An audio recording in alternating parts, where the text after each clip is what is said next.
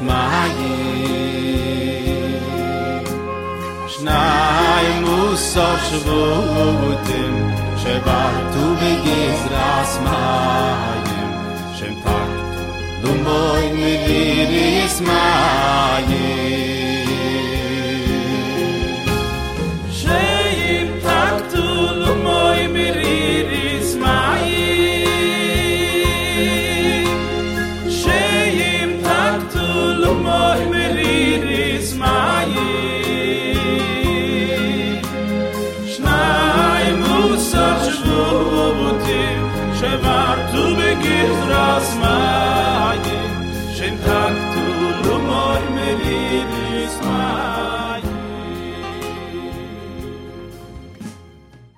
Good evening and welcome back. Thank you for coming. Uh, we are today is exciting because we are ready to begin a new round of Parsha in My Life classes. We are on to round number nine. We've been around eight times. Kanai Nahara, that's really special. And um, guess what? We're still finding deep and endless meaning in the Torah. And as many times you round as you come, you can still it's endless. So that's very, very special. So I thank all, all those who have been listening and been part of this and uh, helping us in, in all the ways that you help just by coming and by spreading these classes. It gives a lot of inspiration to myself uh, to, to continue with uh, studying and teaching. And so this is really great. I also want to wish everyone, first of all, it's a Chodesh Tov. Uh, it's a brand new month tonight. Everyone should have a really good Chodesh, a Gebench Chodesh, a Mazel de Chodesh, a Siman Tov and a Mazel Tov. A really, really good month for everyone. And it says that the third Beis Hamikdash is going to be built in Cheshvan. So may we merit that the third temple should stand nice, bright, and tall um, in Yerushalayim on the hilltop for everyone to see. Uh, already this Chodesh Cheshvan. Um, to announce, very important. First, a big Mazel Tov to uh, Tova Roth, and this is in honor of her birthday. Uh, Shiur tonight has been sponsored by her parents, Ushi and Sharon Bistamsky. May Hashem bless you with a really, really, really, really special, great, great, wonderful year, Shnas, Baracha Natzlacha, with a lot of mazel and a lot of good things, and only good in everything. Parnasa Barchava and much, much brachas and gesund and all everything. Yamale Hashem kol mishalish libcha, libech, tova, for you and your wonderful husband and the entire family. Thank you for that dedication. Um, another dedication tonight was by Anonymous, and this is a unique dedication. We are right now after Rosh Hashanah and after Yom Kippur and after the high holidays. And during the high holidays, Rosh Hashanah, Yom Kippur, we all take upon ourselves various different commitments and different things that we decided we're going to do. And it's possible that by the time we're holding now and Tishrei is fading away and the new month is coming in, we've either forgotten of those promises or we found it a little too hard to keep up to that which we were really, truthfully, sincerely committed to when we were in our higher, better selves. And now we're back to our more regular self. So those people who have not been able to maintain that which they've committed to, um, or have forgotten that they've taken upon something. So this should be a merit for all those forgotten commitments, which is a very thoughtful uh, thing, but it, it does, however, going to cost you something. Um, the one who had um, dedicated this anonymous dedication had thought that uh, it's not like getting away with making a promise and not keeping it. But if you don't remember what you took upon yourself, or you might have forgotten, or you think you might have not forgotten, or you thought you might have been overambitious, whatever it is, at least one thing to compensate to a certain degree, make a, make a commitment to something in Eretz Yisrael. Okay? So that the merit of this year combined with you doing something for that, something in the land of Israel, it can be to a hospital, it can be to a yeshiva, it can be to any program that strengthens the Jewish people, strengthens the Jewish people in Eretz Yisrael, in the land of Israel. That is what is this dedication is. That's really, really, really original and great. Thank you for the dedication. Now, um, I do want to announce one more announcement. Baruch Hashem, my words from last year um, bore, bore, maybe bore fruit. Yeah, okay. Um, and I asked that uh, I need some assistance with getting the CDs out. Uh, Baruch Hashem, we have eight years of 400, about, probably about 350 to 400 classes that went on the Parsha My Life CDs that end up in so many different places. It's really awesome. And uh, so many different people that I don't even know have been inspired by the CDs. Um, the machine is broken and it needs, and we try to repair it, and the repair is, uh, forget about the repair. We need a new machine. And last time I announced that I need someone to step up to the plate for this, for help, to help us sponsor the new machine. Someone came up and said he's willing to take half of that dedication. So there's, I need a partner for that. Just for you know, it's half of it will be anywhere between 2,500 to 3,000. Um, it's an expensive machine, but it's going to produce a lot of inspiration for many, many Jews uh, until CDs are not going to be applicable anymore because digital is going to take over. But I think we still have a nice two, three years that people are still comfortable in listening in their CDs. So this is a very big merit for a lot of Torah. So if anybody wants to take it, please send us an email, text, whatever it is. Let me know about that if you'd like, because it's a big schus and a very big mitzvah. Thanks in advance. Now that that has been said, we are ready to begin our class for the week. It's Parshas Noach, and um, we read about a great big flood, and um, that wiped out and cleansed the world and purified the world. and, But it wiped out and it brought total, wreaked havoc and brought total devastation like never before in history and like will never happen again. And that is all of the human race and all animal and all, all life on earth was snuffed out, destroyed, utterly destroyed, besides one little ark, one little boat with just barely surviving members of each species, including the human race so that life on earth can begin all new again. That's the story in this week's Parsha. Um, the Parsha is very intense, very harsh. Uh, it's, as the Hasidic master said, a melancholy week, at least the beginning of the Parsha. Halfway through the Parsha, it begins to lighten up and start getting a little brighter.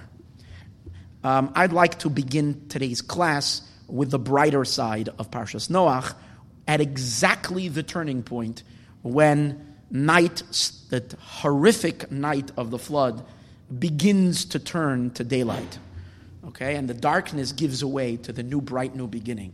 And that is when the Torah describes how, in the midst of the intense flood, a mood change takes place in God's heart. That's where the change is really happening. Later, it's going to take a while until life on earth starts to flourish again and, and there is a rebirth of the world, that is still many steps away. But at least the internal pendulum swings, and from the extreme negativity and darkness, we begin to see the positive, a positive change taking place within God's heart. The pasuk says, in the midst of the raging, destructive flood, suddenly, Vayiskar Elokim es Noach. Elohim, God remembered Noach. That's called Hachaya and all the beasts, that's called Abahem and all the animals, Asher Ito Bateva that with him David. This is in Perek chapter 8, verse number 1. And Hashem passed over a wind over the, the land. Does it mean a, a, literal wind that stopped the rain, or that it means a, like Rashi I think says, a ruach of comfort, a spirit, a, a, a wind of consolation. So it doesn't necessarily have to mean it was a howling, blowing wind that took the waters of the flood away, but there was a change of spirit, so to speak, within God. Vayishoku amoyim, and the waters calm down. And after that, the waters begin to recede. The water stop, and it starts to recede and lower and lower, and, Noach starts sending out the, the birds to check. Right? That's, that's the rest of the story. So, uh, so this is the this is the pivotal moment When the mood, when, the, when everything changes, and Hashem is looking at forward for a brand new relationship with his creation. The question over here that is noticed by Rashi is on the words Vayiskar Elohim as Elokim as Noach, that God remembered Noach. Rashi is, is, is uh, perturbed, and this is a question. That we know that God operates with, through and relates to the world through various different names. So there is the name of Hashem, and each name represents a different attitude, a different manner in which he conducts the affairs of the world, or what we might refer to them as attributes.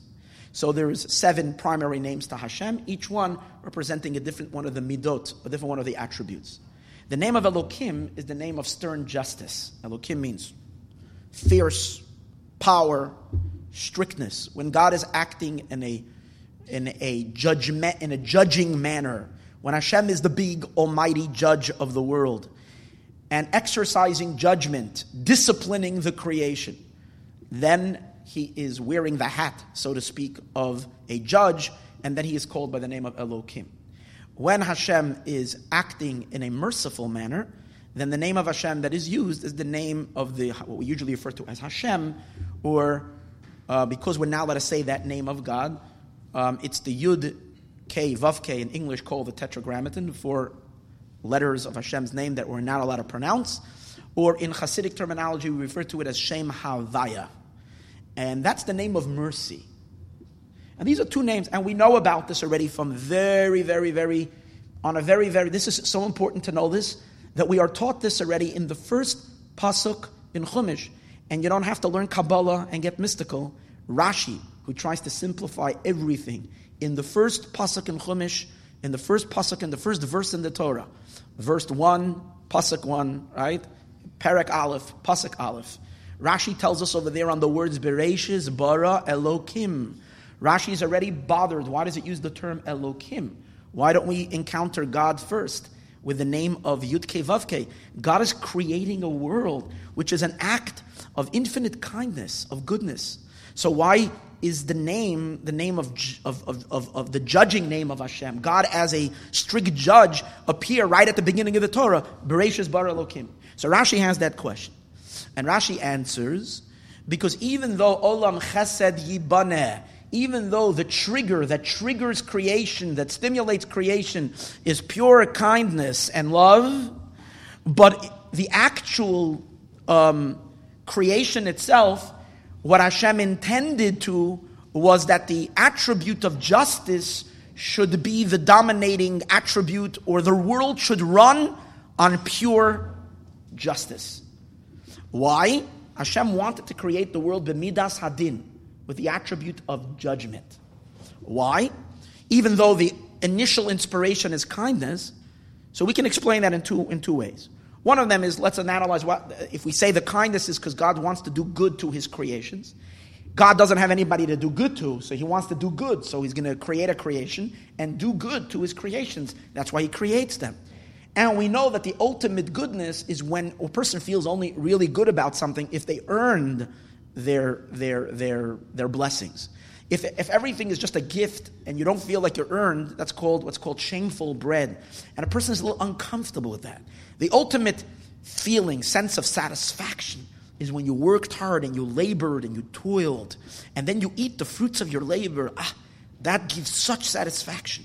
And God, because God wanted to give us not just goodness, but He wanted to give us ultimate goodness, so therefore He wanted to create the world based on a system that there, is, there isn't any free lunch whatsoever. Every single thing you get, you have to pay for. So that what? you feel whatever you have, you've earned, and that would be the ultimate goodness. However, God saw that the world would not endure stern justice, it, it, it couldn't handle it. So, therefore, He joined along with it the attribute of mercy. Because the world would not be able to withstand. If God would just relate to the world just an eye for an eye, just being very tough, and everybody would only get, then what happened is, see, God knows that being that we're given free will, we, it's all based on trial and error. And we make many mistakes, and it takes a long time until we, we mature. and we can make mistake after mistake, and we, we fall down, we get up again, we fall down, we get up again, we try, we try, we try, we try. Eventually, we will all get it right. Humanity will get it right at the end, but it will take a very long time. Now, if the only, if God would have been operating the world with just with pure justice, then the world would not have been able to have so many chances, and we would have already collapsed. The world would have imploded on itself, on its own failures, on its own sins and it would not have been given so many chances. So Hashem had to introduce also rachamim, compassion, and that's why only in the beginning it says Bereshis bara Elokim. That was God's intention, but in the end it says another verse Beyoma asos Hashem Elokim eretz Shemayim that Hashem Elokim created heaven and earth, implying that there was a joint fusion of both compassion and judgment. Another reason why the intention was to create it with judgment, and judgment was very important, is very simple. God created the world for the sake, Rashi tells it us in the first Rashi, God created the world for the sake of the Torah, or the second Rashi. God created the world for the sake of the Jewish people and for the sake of the Torah. Not just that there should be a Torah, but that the Jewish people should study the Torah and obey its commandments, thereby giving God a satisfaction. And that's a really even a deeper reason for creation that we had discussed earlier. That God gets a satisfaction from the mitzvahs that we do, and that is the reason why He created the world. But what is going to assure that we're going to keep to those mitzvahs? It takes effort, it takes work, there's challenges, we have free will, we have evil inclination, we have all kinds of difficulties. To work very hard, we have to overcome challenges. It's much easier to live a Torahless, mitzvahless life. It's not a very fulfilling life, but it is much easier to do that. So if so what is going to assure that we're going to stick and do the right thing? So there has to be reward and punishment. So that just keeps us in check and it keeps us in sync with the purpose of why I created it for. If no one is keeping the Torah, there is no purpose for creation, and then the creation is not gonna just gonna it's just gonna you know lose its reason for like happened by the by the flood and disappear. So therefore, it was an absolute necessity to create the world with the attribute of justice. Fine. So what do we know now? But what do we know already? From the first pasuk in the Torah, we are already informed about these two names. And Rashi already sets this in our mind for the rest of the time you study Torah. Be alert. Whenever you say God's, whenever you see God's name as the tetragrammaton, as the Yud Ke Vav Ke Shem Havaya, know that we're dealing with an, a compassionate, a compassionate act. For example, mitzvahs are mostly described to us coming from Shem Havai, because that's what mitzvahs are an opportunity where God is showing his compassion for us that we should be able to connect to him. When you see the name of Elokim, be careful. This is a moment of divine justice, retribution, harshness, punishment. Right? Good. That's the rule that we know already from the beginning of Bereshit.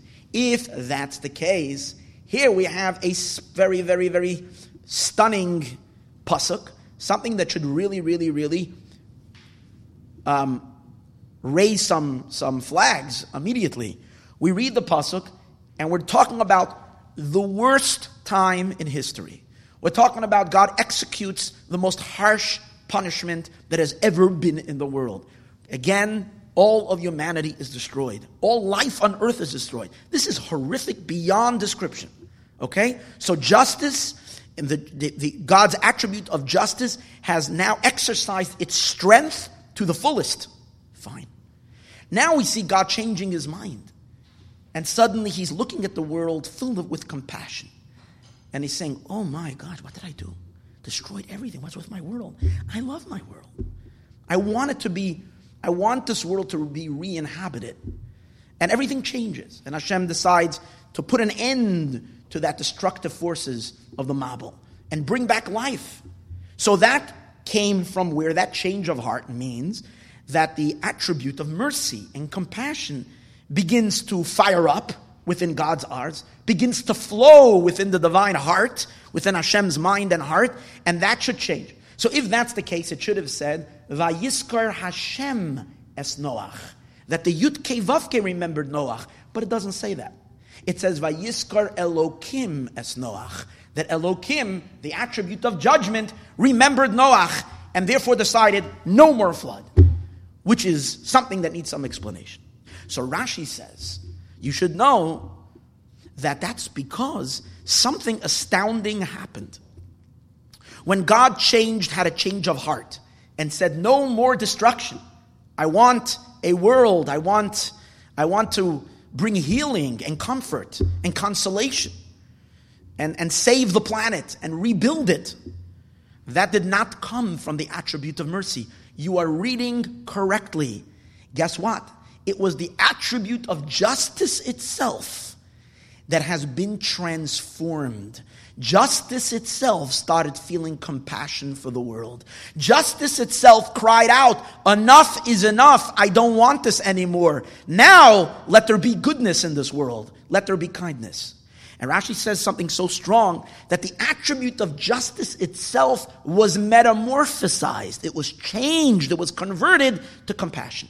Elokim is now, usually Elokim is a force in the world that brings punishment, pain, suffering. Now, the very power of Elokim brought healing and, and, and the rebirth and light and goodness and kindness to the world. Elokim inherently changed. Wow. What caused that to happen? So Rashi says it was the prayers of tzaddikim. Noach prayed. And because Noach is a tzaddik, the power of prayer is so strong that it is able to convert even a force of the, even a, even the divine attribute of, ju- of justice, it's able to not just mellow it out, but to transform it into a force of compassion. Fine. And that's the meaning, Vayiskar Elokim, that it came from Elokim, it didn't come from Yud Yod. Yud Vavke, the Tetragrammaton, Shemavaya, of course was calling for an end to the flood. But what, what really changed everything was the attribute of justice. But we need, okay, and then Rashi says, to, to illustrate this further, Rashi says, by the way, I don't know if you noticed, Rashi says, but earlier already, in last Parsha, in Parshas Bereshis, when we, when God is actually deciding to, to destroy the world, to bring a deluge to the world and to destroy everything, at that time, there too you should notice a discrepancy. Over there it says that when God is very getting very angry and frustrated and he decides, I don't want, I want to, man is just too corrupt and I, and I want to destroy the world, it doesn't say, we would expect, who is the one speaking? Which voice is God hearing in his head, so to speak? The attribute of justice is calling for justice for all the violence and all the suffering and all the criminality that it was done, all the crimes that were done. They were calling for, for payback. Something should be done. Avenge the blood of the, in, of the innocents, of the innocent. This should be coming from the attribute of judgment. Interesting. It doesn't say that. It says it comes, it came. Look in the end of Bereshis, I'll read the pasuk. Vayoimer Hashem, and Hashem said, Emcha esa Adam, I will, I will wipe out man. Asher Barasi, the second to the last verse of Pashas Bereshis. So there you have the same question. Why does it say the Yud Ke Vav Ke, which is the attribute of mercy? There it should have been the attribute of judgment, not the attribute of mercy. Even, and the pasuk before that too, it says, Vayar Hashem, that Yud Ke Vav Ke, the attribute of mercy saw, Ki Rabba Ra'asa Adam, that man's evil deeds are so much, and that his, all his thoughts are negative and corrupt, and therefore he has to destroy the world. It mentions the Yud Ke Vav Ke. So somehow you see total opposite of what we know. We know that Elokim is judgment and usually exercise punishments. Yud Ke Vav Ke is chesed and kindness and rachamim and compassion and usually ex- does all the all the all the positive things in the world. And yet here you see they're working the opposite. And Rashi says, guess what? There too, just like the prayers and the righteousness of tzaddikim are so great that they can change and convert an attribute to act contrary to what the attribute is all about, to act in, a, in, a, in an opposite manner. So the same is also the wicked. The deeds of the wicked can be so horrific and so horrible and so and have such a negative effect on Hashem that it takes the attribute of compassion and it turns it into judgment. That God is not, which would mean that what? that the decision to go ahead with the flood and to destroy the world did not come from the attribute of Elokim, from the attribute of judgment. It came from the attribute of mercy. Because even mercy itself and compassion itself said, this, this world deserves to be destroyed. because it was turned, and the wickedness, showing how, so to speak, how vulnerable God is. This is really, really, really something amazing. How vulnerable God is, so to speak, his emotions can be so affected by the deeds of, of the world. Fine. That's what Rashi says. The question we have here today, before we get into the deeper elements, which is really amazing, the question first over here is a little technical. This question, why the name, it seems to be the misappropriate uh, name is being used. Okay? Over here, there it should have been the attribute of compassion, and it's the name of Elokim. Sorry, there it should have been the attribute, in the it should have been the attribute of Elokim, of judgment, and it's the name Yud Vavke of compassion. Here it should have been the attribute of compassion, and instead it's the attribute of judgment. This question, where, do, where does it arise? Where do we have this question the first time? Only in Parshas Noach. This question we have already in Parshas Bereshis.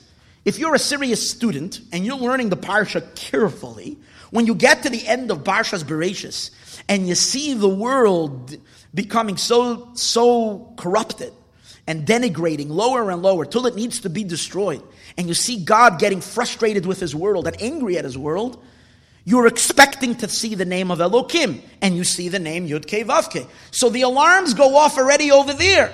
Rashi doesn't say a word. In Parshas No, in Parshas Bereshis, Rashi ignores the entire thing, doesn't ask any questions. He leaves it untouched. Where does he ask the, ask the question? He waits till Parshas Noach where, where we find when it comes to the time of consolation and comforting and changing and turning the world into a positive state, over there he asks the question, how come the attribute of judgment, not the attributes of mercy? He, and not only does he only, he asks the question, so you might say maybe, I mean, if someone is obviously doesn't realize who Rashi is, you might say Rashi was a little sleepy and tired in Parshas Bereshis, and he maybe didn't notice it there. But now, when he got to Noach, he was kind of awake. It was not after the holidays. It was Parshas Noach already. And in there, he noticed it now. He didn't notice it before. Hey, hold it. But you see, now he does notice what it says before. He brings it up. He says, and before. So if Rashi does notice that before, and it didn't slip chas v'shalom Rashi's scrutinizing eye, if it didn't if it didn't skip it then, so why didn't he notice? Why didn't he comment then? What does he wait over here? So for whatever reason, you see from here that for whatever reason, in the end of Parshas Bereshis, you can get away without interpreting the, the, the meaning of the verse that the attributes are acting contrary to what they are. Over there, you don't have to say so. From that pasuk, we would not know this. Obviously, because we would have some other kind of a solution. Only when we get to this parsha, in Parshas Noach, over here we are compelled to say that the explanation is that the, that the, the, the, the revoking of the flood, the ending of the flood, and turning the world back into a, a, a, a, a habitat of life, that came from the attribute of judgment, not the attribute of mercy. That is only, we only are compelled to say that over here, not earlier. Why? And not only that, two things I want to point out. Not only are we, are we not compelled earlier, we're compelled only in this pasuk. But number two, once we see it over here, retroactively, it already, we already have to restudy again what we learned earlier and reinterpret what we learned earlier. Understand? You see that from Rashi. That he only explains the earlier pasuk after he explains this. Then he goes back and he says, Now that I know this, I can explain that as well that way. So we need to understand why. And the answer is really, really brilliant. Mom, simple, but brilliant, like crazy brilliant. The Lubavitcher Rebbe gives such, that's what's so sometimes, the Rebbe's brilliance is like so extraordinary because it's so brilliant yet so simple. And he says just a simple solution for this. What's the simple solution? He says, take a look. See, the reason why you didn't have a question when you learned Bereshis is because what did you learn in the first Rashi?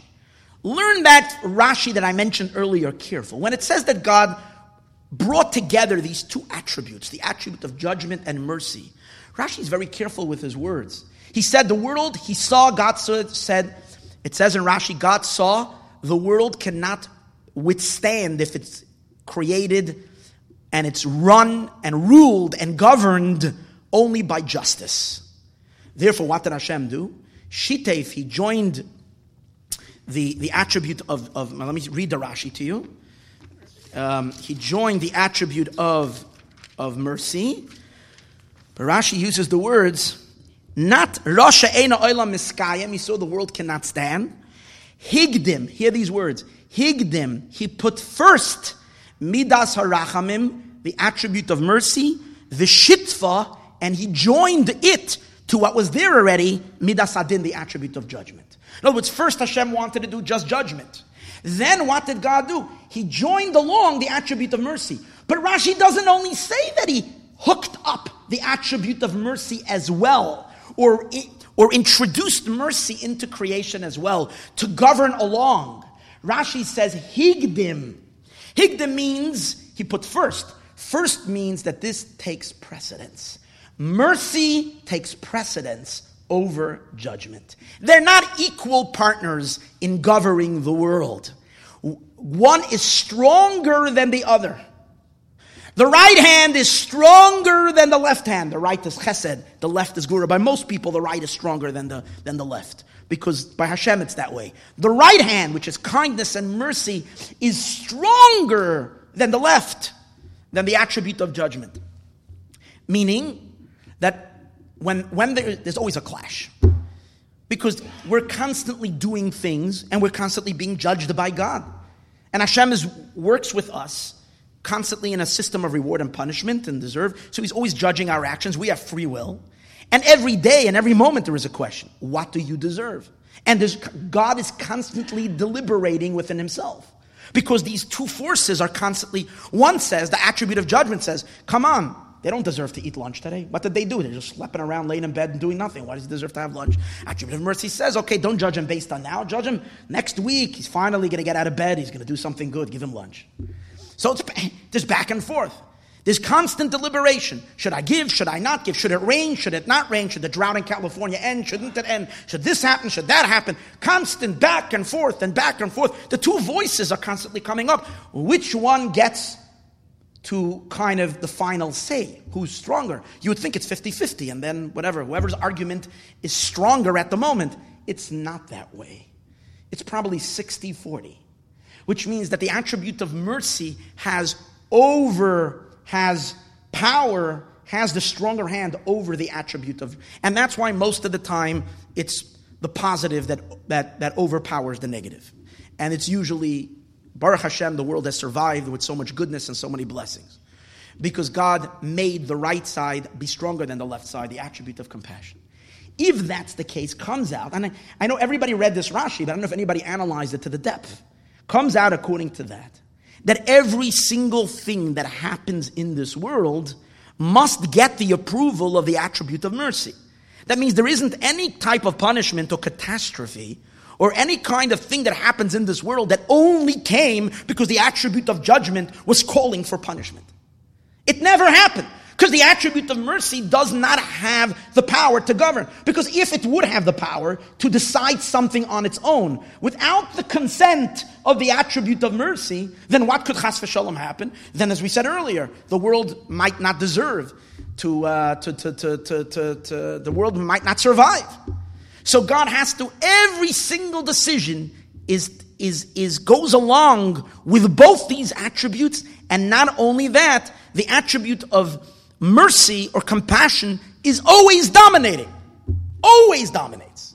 So that means that every single thing that happens, if there's a hurricane in the world, it needs the approval. Now, sometimes we can understand that compassion doesn't want to give its approval. It's reluctant, but in the end, maybe the case is so strong that so and so needs to happen that the, the, the compassion has no choice. So it, it, it has to agree that there is a problem. Even if you're on one side, you have to. I mean, this is just really bad. It's like you're seeing now with the elections, right? So now you say, oh, now right now you say, oh, oh, even the Democrats say, oh, it's a problem. A few weeks ago, you had even the Republicans say, oh my, this is a problem. That means everybody has to agree to the other side at certain points because this, this, this, this just can't be, right? So these two forces are competing with each other, one stronger than the other. But which one is the final say? Compassion is stronger and has to has to, um, has to give the final stamp of approval for everything. If that's the case, and now it makes perfect sense. When you are reading Parshas Bereshis, and you get to the end of the Parsha, and you find and you see that God Which name does God sign on the edict of destroying the world? The name of compassion, the name of Yudke Vavke, the tetragrammaton. And you're wondering, huh? We'd expect that the other signature to be here. The name of, of judgment should have been here. And you wouldn't have a question. Because you realize that to bring such devastation and destruction, this wasn't just a little act. This was the most forceful, the most powerful act of, of destruction that has ever been in the world. So you would understand that something like this, the power of the power of judgment would not have been able to get make this happen without being screened by the other attribute, by the attribute of mercy. And if it, it the attribute of mercy would not have given its green light, it would not have been able to happen. So that's why it has to say, what does the Pasuk say? Vayomer Hashem Yudke Vavke. Hashem says, the Tetragrammaton, Rachamim, says, Emche, I'm going to erase all of mankind. Why? Because judgment itself can't do it. So, because if it would have said, let me ask you something. If it would have said the opposite, it would have said, Vayomer Elokim, Imagine if the Torah would have said, Elokim is saying, so you're, you're, you're I'm going to erase man from the face of the world. The, the student who's learning Chumash carefully is going to ask a question. Hold it, didn't we learn in the first Rashi that the power of compassion dominates over is Higdim comes first and has overriding power over the power of the. So then, how could the Midas Elokim get away with this and destroy God's world? Or evoke or cause Hashem to destroy the world? So therefore, that's, that's how we would have learnt the parsha. So therefore, we would have, we would say, that's why the Torah says, Vayomer Hashem, Yud Vavke says.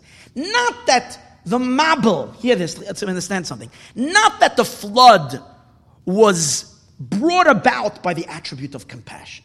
The attribute of compassion does not bring floods. The attribute of compassion brings blessings and goodness.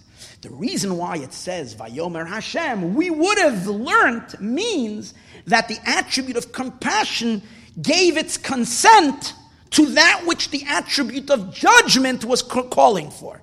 It couldn't argue, it didn't have an argue, an argument anymore. Things were so bad that it didn't have a way. It had to say, you know what, I have to agree with you. You got to do what you got to do. But who did it? We would say it's the attribute of judgment that brought the flood, not the attribute of compassion. That's how we would have learned. However, that works where? Where does that work? Hold it, everyone. Where does that work in Bereshis? In Bereshis, you can get away with saying that. But when it comes to Parshas Noach, and in Parshas Noach it says the opposite. We're talking about changing things for the good and bringing a spirit of healing to the world and stopping this flood and changing the world back into a, li- into a world that's, that's flourishing with life and with happiness. That comes from where? Over here, why, did, why over here does it say Vayiskor Elokim, that Elokim remember? What are you going to say? What's Elokim doing this? We are wondering, we're wondering, after all this destruction, what probably happened? Elokim was doing its job. And at a certain point, the attribute of compassion couldn't stand it anymore, right? It's standing on the side and it's watching. It gave its consent. But after a certain, after a while, it's like, come on, how much? How much? I can't bear this anymore. Stop it! Stop! And the attribute of compassion causes the attribute of judgment to stop. That's what we would think. It's like sometimes parents decide on a punishment on a child. They have the half an hour of whatever. They have to be in the corner for a half an hour, 20 minutes, whatever the punishment is. They can't have their toy for this amount of time. So one of the two parents, after the more compassionate one, like after 15 minutes, starts caving in. Like, oh, come on. Like, my heart is going up. The other one says, no, no, no, no, we have to see it through to the end. Right? So who is the one that's calling to end the punishment? The attribute of compassion is calling. So then it, and over here you can't say that the reason why it says Vayomer Elok, Vayiskar Elokim is because compassion is not the only governor. Compassion has to speak to judgment, and it has to get the other side of Congress, so to, so to the, the, those are sitting on the other seat, on the other side, that they also have to agree. The attribute of judgment No, the attribute of judgment doesn't have to agree. Even if the attribute of judgment is up in arms and is screaming, keep the flood going, keep on pounding, pound them some more, pound them with more fire and brimstone or who knows what. They don't deserve, right?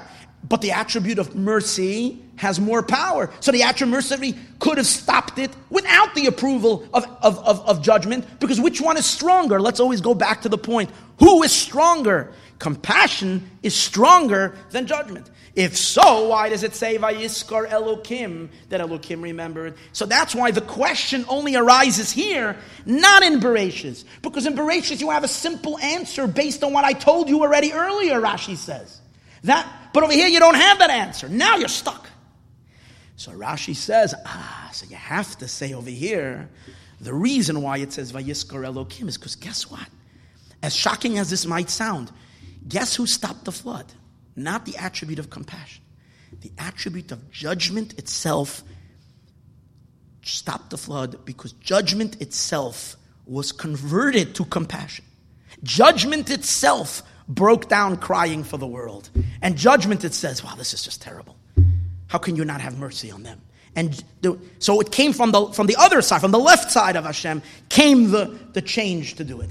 And judgment itself caused, caused the Mabul to stop. That's, but that's a very big, that's a big chiddush. That a attribute of God could be changed. And Rashi's wondering who changed it. So Rashi says it came from the tefillah, from the prayer of the tzaddikim. It's so powerful.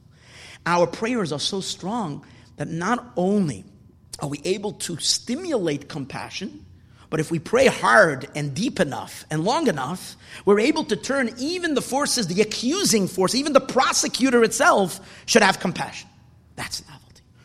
Once we have already, once we've already seen that this is feasible, it's possible that the negative, that the attribute of judgment should have a total turnaround, a 180 turnaround, or should be metamorphosized and changed into complete opposite of what itself uh, it is. Now Rashi says, now we can revisit what we studied already before in Bereshis and come up with a different interpretation of what we said earlier. Earlier, Rashi says, I didn't want you to, to, to, to I, I didn't have enough proof. Earlier, I didn't have enough proof to be able to, to, to come up with something so radical that compassion did an act of, of judgment. The attributes stick to their jobs, they don't change. But once I know from, and I'd rather say that what does it mean over there that God remembered? What does it mean? It means that compassion went along with it, not compassion executed it, compassion went along with it. But once I see over here that, the, that we find that man's actions are so pivotal and so strong that they convert something and change it, now we go back to what we learned earlier and say over there as well that when it says that God said, I'm going to destroy man, what does it mean? That the attribute of mercy itself said, I'm going to destroy man. Mercy had a change of heart. Mercy itself was, was not going to tolerate what was happening in the world. Okay, this explains it. However, here is where we get a little deeper. Because we really have to ask the question. And here is a deep question. Um, why did Hashem really wait so long to stop the flood until even the even the um, until even the attribute of mercy, I'm sorry, the attribute of judgment is going to call to stop the flood. I mean, especially since compassion is enough to be able to halt the flood. So let's understand something. Who do you think got excited first? The left side, the right side of God's heart, or the left side? The attribute of mer- to change. Who felt the pain of, of, of a destroyed world first? Who was moved first? Compassion. Later, it got so bad, so to speak, that even judgment said, I can't. Especially since compassion has the power to accomplish it on its own. If 60% of the Senate can pass the bill, why do I have to wait till the other side will be convinced to go along with it if I have already enough, especially when we're dealing with a flood that's raging? Why do we need the other side? That's the question. And the answer is very deep and very important. And that is as follows. The, and it has two steps to it. Okay? First, it's a little simpler and then it gets a little deeper.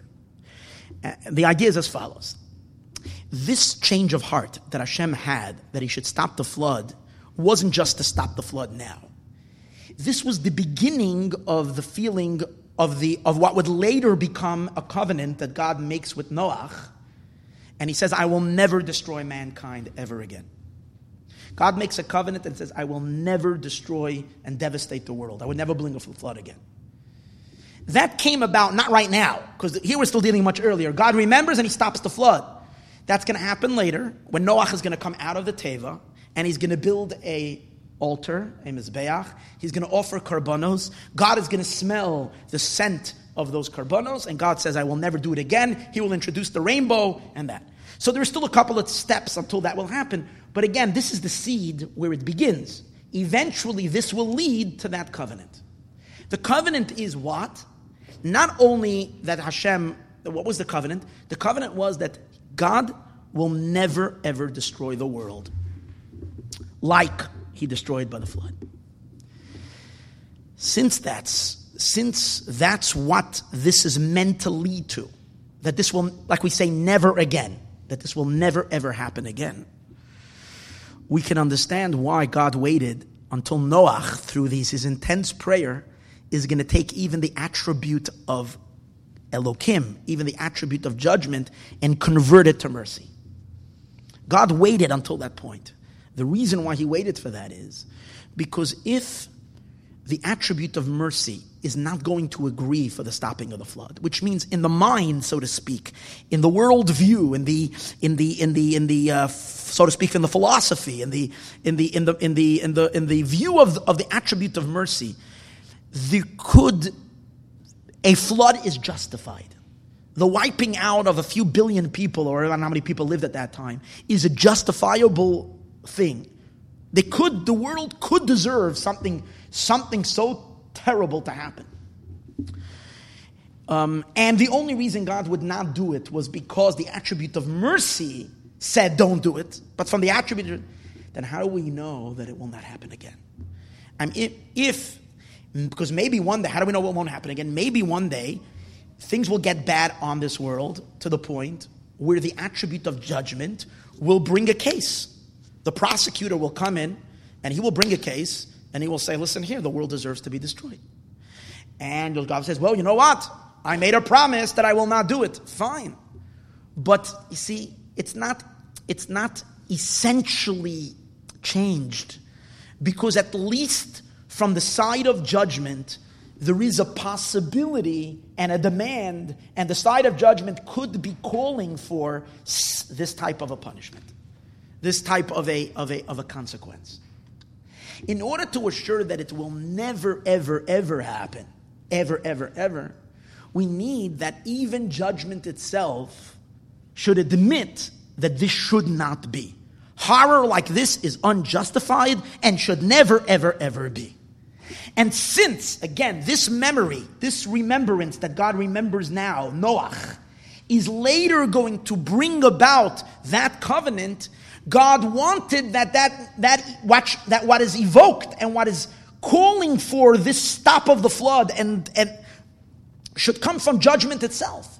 So that there shouldn't even be a possibility of a possibility of a possibility ever that such an apocalyptic event should happen that the world should be destroyed. That will never happen. Why? Because judgment itself was tra- was transformed and became compassionate after the flood and said, that doesn't mean that judgment ceased to exist. It was transformed only for that moment. And it, but it admitted, it admitted that this should never happen. And not only in a manner where it, it consented, it gave its consent to what compassion is saying. Judgment from the world of judgment can never justify a total global destruction of all of humanity. That's it. It, it admitted, I can't say it was wrong on what happened, because uh, we'll soon, we'll soon see. What happened, of course, was correct and right. And as we said earlier, even the attribute of compassion had agreed, and not only agreed, but actually executed the flood. That's how terrible things were. But now things change so dramatically. You hear what's going on over here? Things had such a deep and traumatic change that even justice, the judgment itself, says never again. This should never happen. That's why God waited, because He wanted to bring it to never again. And not just never again, it's not possible, because there won't ever be a prosecutor that will call for such destruction. Now the question is let's go a little deeper into this and understand what's the depth of this. Why, what really happened over here by the Mabul? How can it be that before the flood there was a possibility that even compassion was able to demand for utter destruction of all of life? And after the flood, even justice says never again. What really happened? What's the deeper change? And the idea is as follows that let's really understand when God says this will never happen again, I will never destroy it again. What does that mean? Does that mean that God will let the world become corrupted, corrupted, corrupted beyond repair and just let the world continue to exist in a broken way, in a, in a, in a, in a, in a devastating uh, uh, world of violence. I mean, let's understand something. God did not take away free choice. After the flood, Hashem continued. He didn't change, he didn't reprogram seemingly the human heart. He left the person with a Yetzer Tov and a Yetzer Hara. Now, when you create people, human beings, and you give them free choice to choose their actions, not only that, but you, you, you give everybody a healthy dose of e- evil inclination as well. So, what are, you, what are your options? For, if you're God, so to speak, when you're looking at what, what, when you're looking at the, pos- the range of possibilities, range of possibilities, either everybody, for whatever reason, will choose good and everybody will be tzaddikim, or there is a possibility that everybody will be persuaded in the wrong way and go and do the wrong thing and become immoral and whatever. That's also possible. And probably most likely is it's going to be kind of half and half. That's possible. But the possibility that everybody is going to become bad is not out of the question. Everybody has free choice. And God doesn't meddle with free choice. If that's the case, so who is to guarantee? God says, I will never bring a flood. But what happens if the flood is needed? It just is so bad, the world does not deserve to exist anymore. So how can there be a promise on God's end? I will never make this happen. I will never happen. Think about that. How will this? How is that possible that Hashem makes that promise? The answer to that is that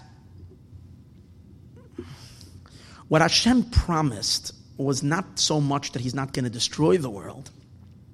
What Hashem made a covenant with man is that man will never become so corrupted ever See what the, what, the, what, the, what the covenant was? The covenant was not that I'm not going to react to you making trouble, you becoming really bad. That, that, that's not the promise. The promise is, I will never, ever, ever let you become corrupted like this again. Why? How is that promised? So he'll say, maybe he will kind of punish people before they get to that point. So it's like, nip it in the bud. That's not what it means.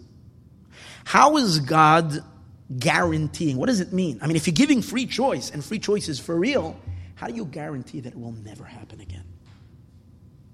So the answer to that is after the flood, there was some change that happened in the very underlying mechanics of creation and of existence.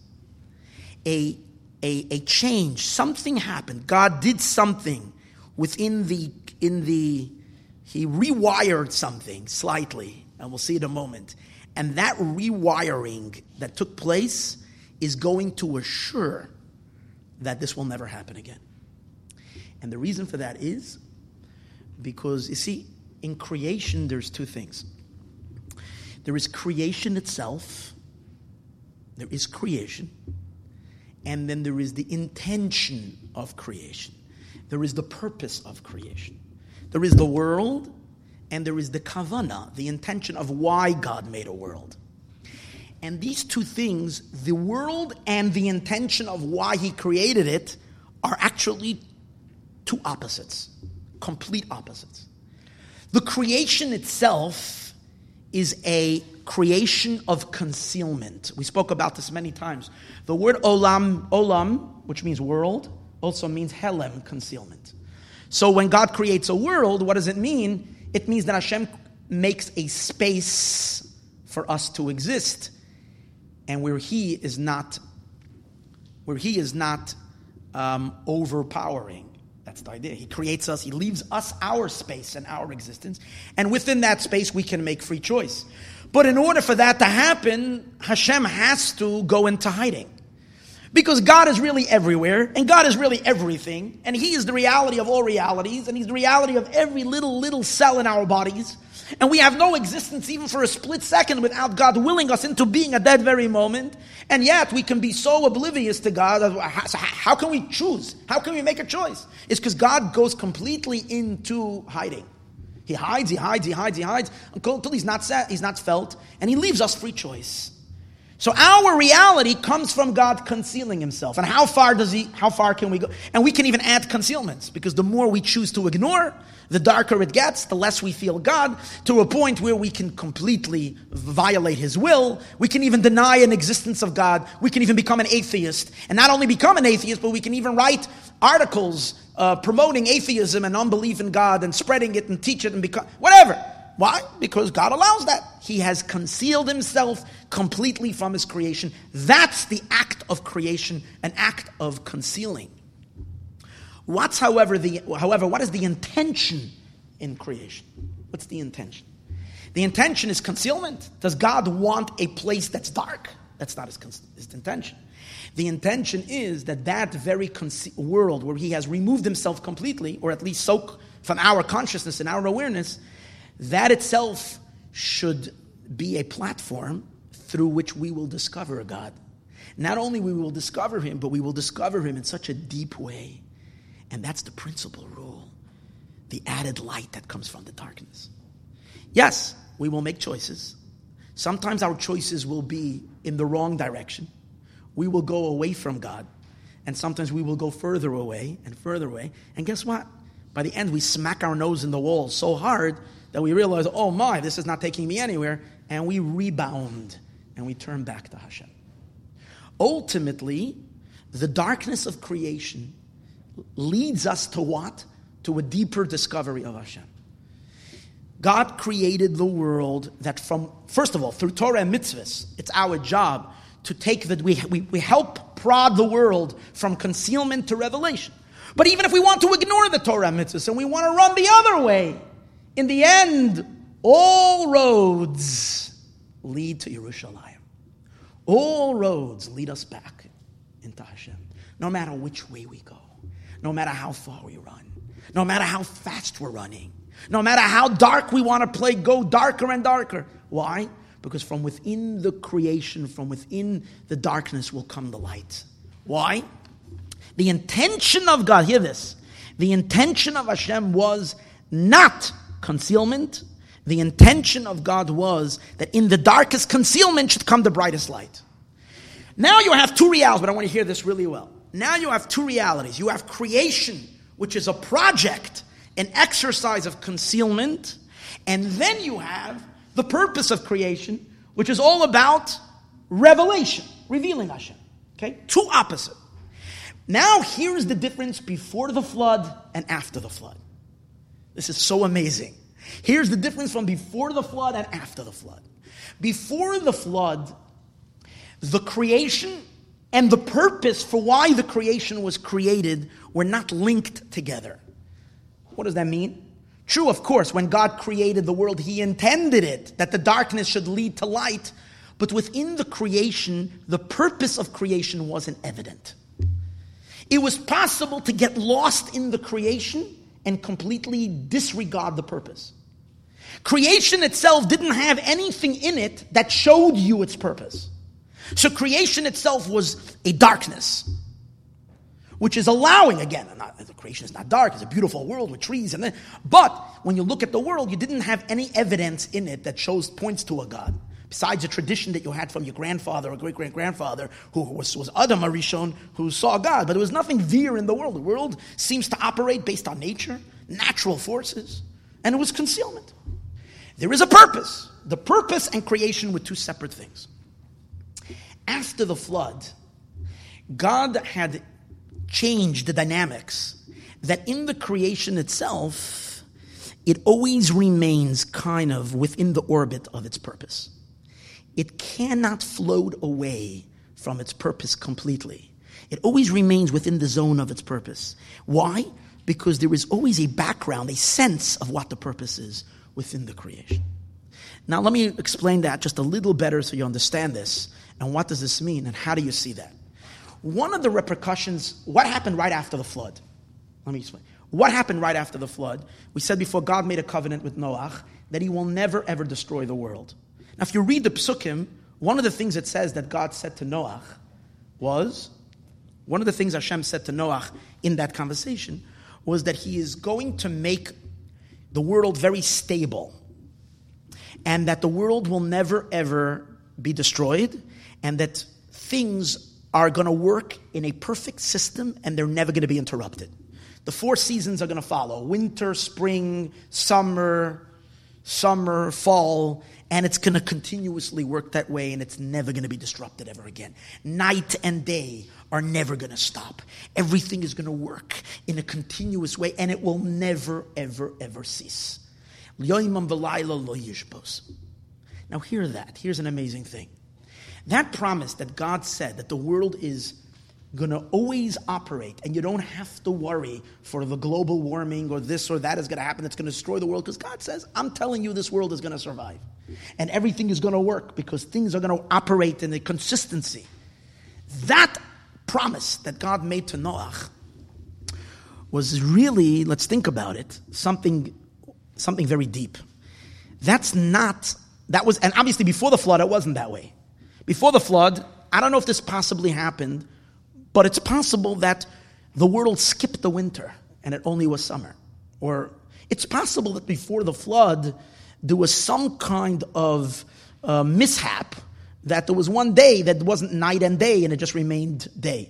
I don't say that that happened, but from the fact that God promises after the flood that that will never happen, the truth is by the flood itself it happened. There was no night and day. There was no, there was an interruption. Now this idea let's understand something. Where does it come from? You see, this power for something to stay and stay its course and never change is an infinite power. Because from the power of the finite, when you create, when a finite being creates anything, or anything that is finite, everybody knows there is wear and tear. Something starts breaking down after a while. You can put a hundred, you can log a hundred thousand miles in your car, a hundred twenty, a hundred eighty, two hundred and ten thousand miles you're going to be taking that car into the mechanic quite often. The engine will go, the transmission will go, this will go, that will go. There will be, no matter, I don't care what kind of oil you put into it, 300,000 miles. Eventually, everything will go. Everything. No matter what it is, everything erodes. Everything has an end.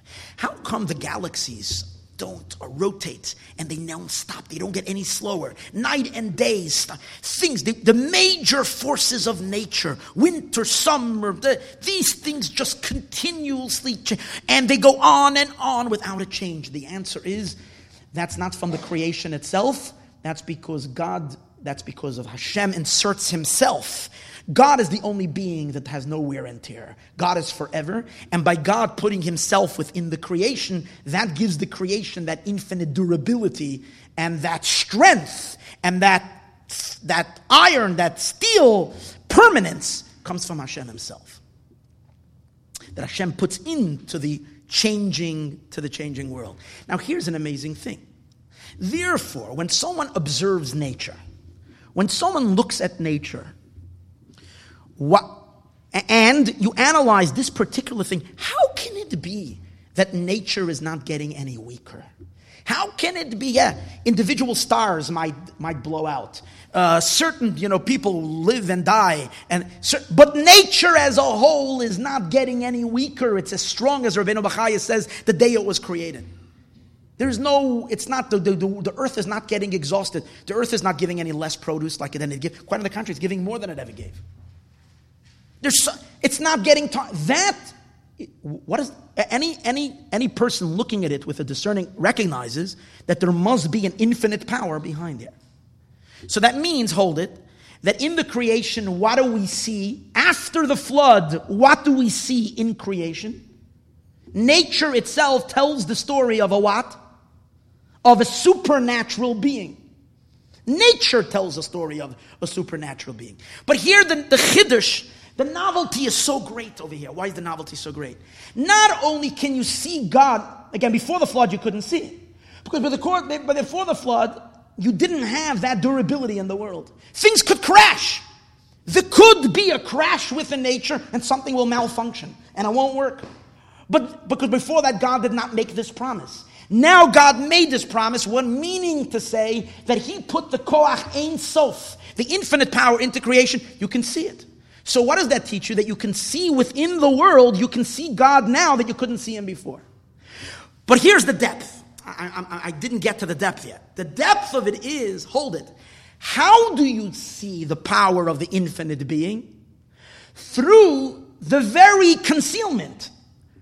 Meaning, through nature itself, you see the infinite. So hold it, something doesn't make any sense. What do I mean by that? What is the what, what makes God be so concealed in the first place? Why do we feel like we're living in a godless existence?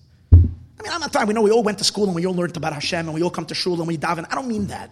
But our natural sense of existence is that it makes us feel so powerful and so strong and self, so, so self-substantiated. We don't sense there is a power making us, creating us. And the reason is the world is very deceptive. And the reason why the world is very deceptive, because of nature. Be, and what's nature? Nature is consistent patterns. Do you realize? If every day, for example, if the human race would need for its survival, every day you would need your food. And how would you get the food? One day, you, would, you, would, you would find food growing in your backyard, plants. The next day, manna would come from the heaven. The next day, they would come from the north, shooting arrows that would bring apples and chocolates on it. And the next week, it would come floating from it. And then the fish would spring out from it. Every day, we would be fed from a different power. What would we say? What would we say if there would be a total randomness in creation? And every day, but it's not like people would just die, there would be nothing to eat. Then you'd say, then you would say, oh, that would be total. That would show that there's no system. It's just totally random. We're all part of this horrible accident, and we don't know where this thing is going to go because one day it's moving this way and the other is moving the other way. I'm not talking about that. I'm talking about that all human beings are miraculously fed. But how? Every time through a different manner. What would that tell us? God would be perfectly exposed perfectly revealed. You would say that there must be someone there feeding every plant, feeding every human being. What makes the world, what puts God in disguise? What? The fact that bread always comes from the ground. Every day. It's always coming. The sun is always coming on the east and setting on the west. Things are repetitive. So it looks like what? Systems. There are systems, natural phenomenon. This is just a world of nature, and we try to figure out how it all began and what is the beginnings and how evolution works and all that thing because there is such natural systems. So the repetitiveness is the very force of concealment. But now put on your glasses or take the microscope and look deeper into that very repetitiveness and see that it's never, ever, ever stopping. So what is that telling you? Here, you're looking at nature itself, and you're looking deeper into the repetition and seeing how is something repeating itself in the same speed for, for, for thousands of years. It's not stopping. How's it getting any weaker? Oh, there must be an infinite being. So, what do you see from here? From the concealment itself comes the revelation. That is a post Mabul phenomenon. It's a post Mabul phenomenon that from within creation, from within the concealment, you will see the Creator. What did I tell you? God made a covenant with mankind. What was the covenant? Let's go back. What was the covenant that God made with mankind? That's that cre- no matter how far you go, no matter in the concealments, no matter how much you'll get, you'll never be able to become so far blunged that you lose your way and don't come back. Why? Because the very concealments themselves will lead you back to the truth. There's no such a thing as a world going astray. Those that are worried, physically, the world will never break down. It will never break down. But spiritually also, never ever lose hope in the power of every human being, the power, because every human being will come back. The world will return to God. The world has to do tshuva. Everything has to return back to its source. After the Mabul, the nature, which is the creation, is, is intrinsically t- bound up and coiled with what? With the supernatural, with the Abishter. And you see within the finite, within the very concealment, it will lead to revelation. This is the awesomeness of after the Mabul as opposed before the Mabul. Before the Mabul, the two of them were not connected in such a visible way. The two were separated. This will also explain, I have to say one little thing. This will also explain an amazing thing. It says when Hashem made the covenant, it says that he smelled the scent of the sacrifices. Ah, Hashem said, wow. And he promised he will never bring a flood again. That was the last thing that caused. And the question is asked. Oh, so the Medrash says, when God smelled the smell of the sacrifices, it says, what did he smell? It wasn't just burnt barbecue meat. What God smelled was he smelled the scent of Abraham, of Avram Avinu, being cast in the big furnace and he smelled the smoke coming up of Avram Avinu being in the furnace. He smelled the scent of the self self self sacrifice and the complete um, uh, martyrdom of of Hananiah, Mishael, and Azariah, the three tzaddikim who didn't want to bow down to Nebuchadnezzar's idol. And it got, it says God smelled the scent of Rebbe Akiva when they were torturing him to death. All the Spanish, those people that were put to death in the Spanish Inquisition all the martyrs that were killed by the brutal Romans, all these people, the, sm- the smoke of the, it says in the Medrash, Doiroi Shel Shmad, the generation that wanted to force the Jewish people to Shmad, which means to forsake their connection to God. And God smelled that, and God said, I will never bring a flood again. What's the connection? Why is that? Right now, God has to smell that. And why is the korban not enough? Based on what we said just now, we can understand that and hear this very, very deep little thought. Again, it's very deep, but we'll try to do it very quickly. And that is like this In order to bring about this fusion, that the nature itself should reveal the infinite. From within the darkness, we should see the light. That's what the, the Mabul has, the post Mabul world. In order to bring about this change, this needed to happen. We needed to do something similar to that. Because every Sarusa de every arousal from above, matches an arousal from below. When Jews go on Mesiris Nefesh, why, do you, why does a Jew give his life up? Al Kiddush Hashem. Why does a Jew be willing to throw himself in the fire? Not because of philosophy, not because of what you learned, not because of what you studied. You give your life up because you have a deep truth inside of you your connection to God, you have a spark of God inside of you. And that spark of God from you, uh, from above that's within you can never, ever, ever disconnect from God. It cannot disconnect from God. So really, when someone goes in Mesiris Nefesh, what are they displaying? They are displaying their, their, something in them that doesn't change. What does it mean? Generally, a person changes his mind all the time. I do something, it's worth it for me. Then I stop doing it when? When it's not worth it for me anymore. But are you Jewish? Yeah. Is it worth it for you? Yeah. What happens if I make it very uncomfortable to be Jewish? Are you still going to be Jewish? Yeah. What happens about if I don't? It's not just uncomfortable to be Jewish. I'm actually going to cause you pain and, and, to be Jewish. Guess what? I'm still going to be Jewish. How about if I'm going to up the pain a little more and make you scream? Are you still going to be Jewish? Yeah. How about if I'm just going to take your life away and then you're not going to be alive anymore forever and ever? I'm pulling your life out of you. Are you still going to be Jewish? Yes, I am. Why? That's the part of us that doesn't change. Okay? Because it's rooted in God Himself that doesn't change. That's the, that's the idea. Remember, we said before we have to evoke God Himself that doesn't change. Which act reveals the non changing absoluteness of Hashem? How can we ever reveal that? In Mesiris Nefesh. But here's the most exciting part of it. Sad, but it's, it's exciting. How is that revealed? How do we know that we have such a strong Jewishness in us? How do we know that we have one thing in the world that we're committed to and will never, ever, ever change our mind? Forever and ever we are attached to it. Guess what? We would never know without the Romans. We would never know without the, without the Spanish uh, Inquisition. We would never know without the, the Soviets, without the, we would never know if the Jews 2000, 2000 okay, Mela, when they after the Beis Hamikdash, understand. Who would have ever known that Jews today just about 70 years ago would still die for being Jews. Until the communists came, we didn't know that. So, we're, so here's what, what's happening over here. Who reveals this deepest godliness in us? Is it revealed from heaven or is it revealed from the very concealing forces that are here to conceal God? What do they really do in the end? What does all these antagonizing forces in the world, what do they lead to in the end? Let me ask you, what's left of the Romans today? What's left? There was this brutal force of darkness in this world that came to oppose God. What is left of them? What is left of Spain, of the Inquisition? A few museums. Nothing left.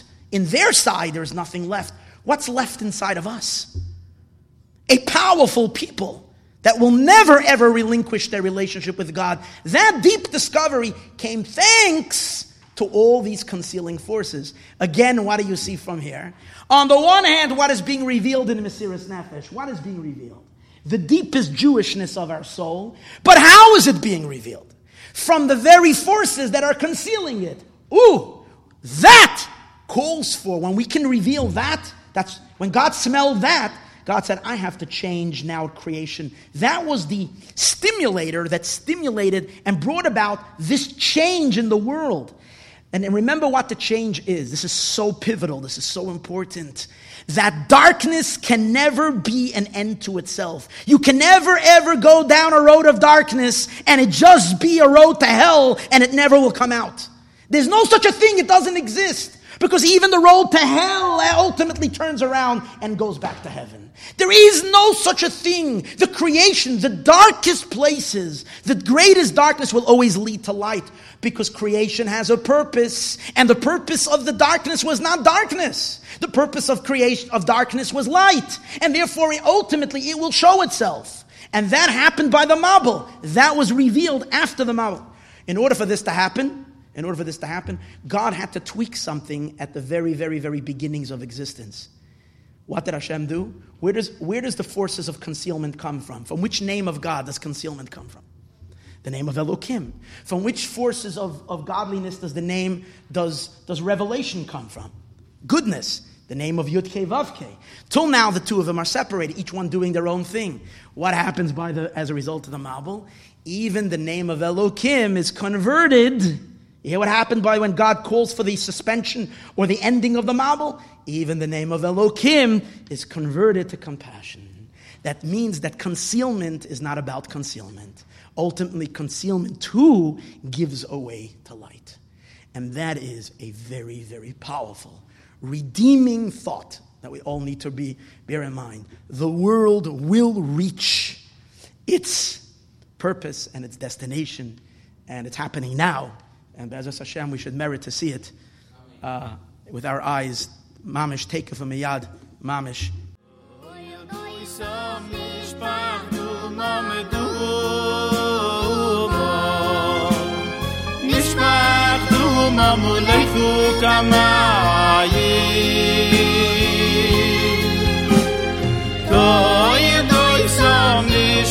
Ki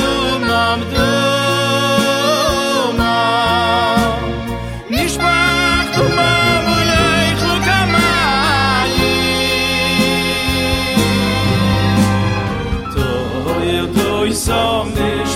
fi moye